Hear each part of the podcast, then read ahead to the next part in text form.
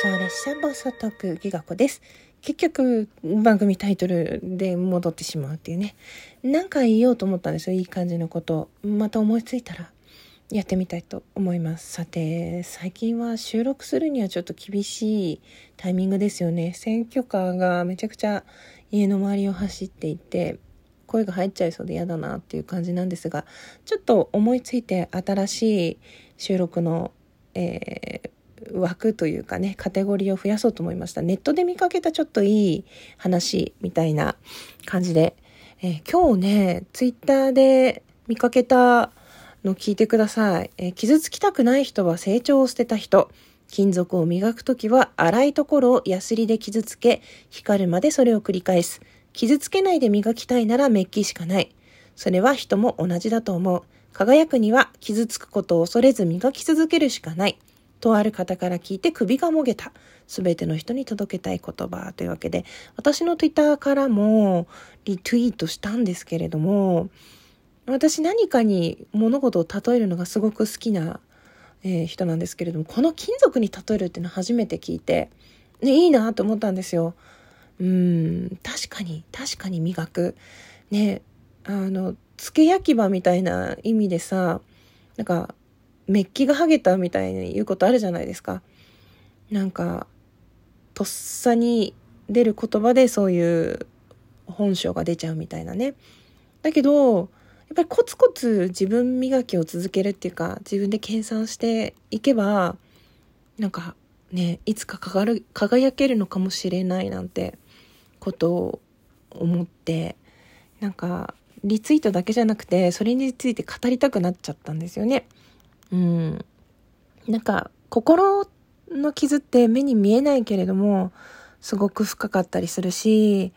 こう、やっぱ傷つくって痛みを伴うっていうか、心がキュッとするっていうか、なるべくそういうことは避けて通りたいって思うんだけど、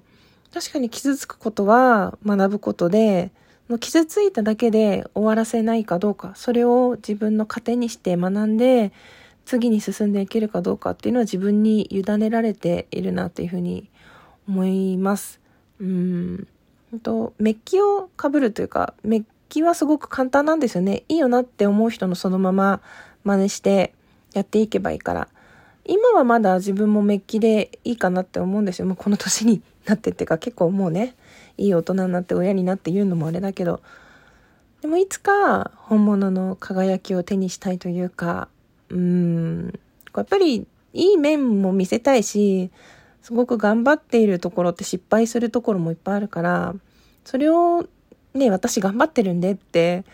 見せたいわけではないんだけれども、うん、まあでもそういう自分もいいのかなって最近すごく思えるようになってきました。歌うこともそうだけど、なんか失敗したり下手なことを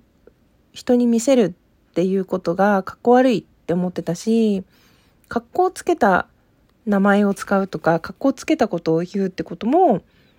なんか誰も話す人いないし、ちょっと恥ずかしいなって思ってたけど、なんか、いいものはいい、好きなものは好き、自分はこういうこと聞いてこう思ったって、等身大ありのままでいいんだっていうふうに、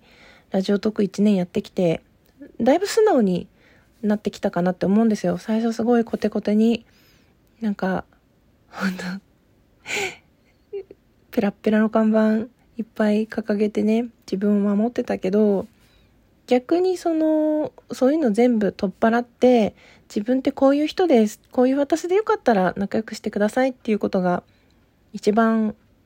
強いというか近道というか、相手にとって伝わる言葉になるんじゃないかなって思って、もう今日やったその人の、人からされて嫌だったことを教えてくださいっていうのも、かつて自分がやってしまったかもしれないことだったり、今後自分が間違えてしまうかもしれないことだったり、私もね、こういうことされて嫌だったって話をしたんだけど、なんか人に対して嫌なことをしたことがない人っていないと思うんですよ。みんな悪気はない。だけど、その悪気がないからを免罪符にしちゃいけないよなって改めて思ったので、なるべく、そのこういう時はこういうこと言っとけばいいよとかじゃなくて、自分の言葉で相手に伝えていくっていうことを心がけたいなと思いました。で、そういう自分の素直な言葉を引き出すきっかけとして誰かのそういう素敵な言葉を借りるっていうのも、なんか、かっこ悪くないっていうか、こういう言葉でこう思ったんだって素直に伝えてもいいかなって思えたので、うん、なんか自分のものにして噛み砕いて自分の言葉に置き換えてから話そうじゃなくて、もうそのまま本当引用リツイートみたいな感じの語りでいいのかもなーって思ったし、逆にその恥ずかしかったかっこよさっていうのも、本当はこういうのがすごいかっこいいと思っていて、それをなんか突き詰めてみたいっていうのもありだなって、うん、思いました。もう7月もね、始まってしまって、2020年も22年も折り返して、なんかどんな風に自分がなるんだろうとか、私いろんなことを思いつくんですよね。それを実行に移すか移さないかっていうのをやりながら考えたりするんだけど、すごく頭の中が忙しい自分のアウトプットをどこまで追いつかせることができるか。またそのバランス、そればっかり追求していってしまうと家のことがおろそかになってしまったりするから、自分の息抜き、それを逆にプラスにしながらやらなきゃいけないことを優先順位を間違えずにいくっていうのは課題だなって思いました。もちろん人間関係のこともできればいい関係を築いていきたい。まあ嫌われてもしょうがないと思うんですが、まあそれは苦手だな嫌だなって人は距離を取っていただいて、うん、あの、ミュートブロックしていただけたらなと思います。あの、誰にどう思われてもいいんですよ。ただそれをわざわざ伝えに来ないでほしい。なぜなら私は私のようにしか生きられないので、変わってあげることはできないから、自分自身がされて嫌だったからこういう風にしていこうっていう工夫はできるけど、根本は自分なので、やっぱりそれも人に言われたからこうやってみようっていうのはメッキでしかないっていうか、心の底からやっぱりこうだなって学んでいかないと、そうそう変われるものではないって思うんですよ。だからその開き直ってるように聞こえるかもしれないけど、それが自分の個性とかを自分で受け止めることで、相手にもそういう部分があるから、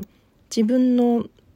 正義とか自分の普通っていう物差しで相手を縛り付けない、相手を測らないっていうのは大事じゃないかなって思いました。私はそうからあなたもそしてよっていう、それぞれ楽しみましょうっていう感じですね。うん。そんな風にやっと思うようにできました。なんだかんだね、こういうことは言ってたんだけど、心のどこかでは嫌ってほしくないとか、目の前で嫌いって言ってほしくないとか、なんか嫌な思いしたくないみたいのはあったと思うんだけど、今はうまいことこう自分のことを好きだって言ってくれる人にフォーカスできてるんじゃないかなって思うんですよね。なんか100人いてそのうち1人2人の嫌いをクローズアップして悩むよりその他の人はねどうでもいいとか逆に楽しいって思ってくれてる人がいっぱいいるっていうそっちの方に目を向けたい、うん、思うようにいかないことの方が当たり前。そんな風に、うん、日々初心に立ち返りそう開始20分コメントが来ないことだって当たり前だったんですよそれをね、やっぱ今始めてちょっと待ったらわーって集まってきてくれることを当たり前と思わずに、うん、本当ありがたいですね。フォローしてくださった方、で収録をね、聞いてくれるっていうのもすごいありがたいんですよね。本当どのぐらいいるのかわからないんだけど、再生回数はゼロじゃないんで、あどこかで誰かが聞いていてくれるんだっていうのはすごく励みになってます。本当リアクションも含めて本当にありがとうございます。誰かとつながってる感じがするっていう、その数字でしかなかったとしても、そこになんか温かさとか、そういう喜びを感じるんですよね。うん、その左上のライブの時の数字、リアクションの数字、再生回数、ほんのちょっとずつ増えていくフォロワーとか、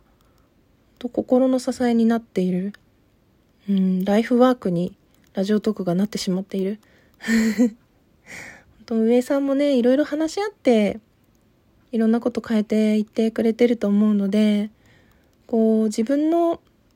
意見や考えはどんどんお便りで、お便りっていうかね、そういう上さんに直接希望として送らせていただいて、今はあるものを最大限に活かして楽しませてもらいたいなと思います。そしてあの、今回の次のね、アップデートで、いよいよ、あの、もらったポイントがコインになるのかな？なんか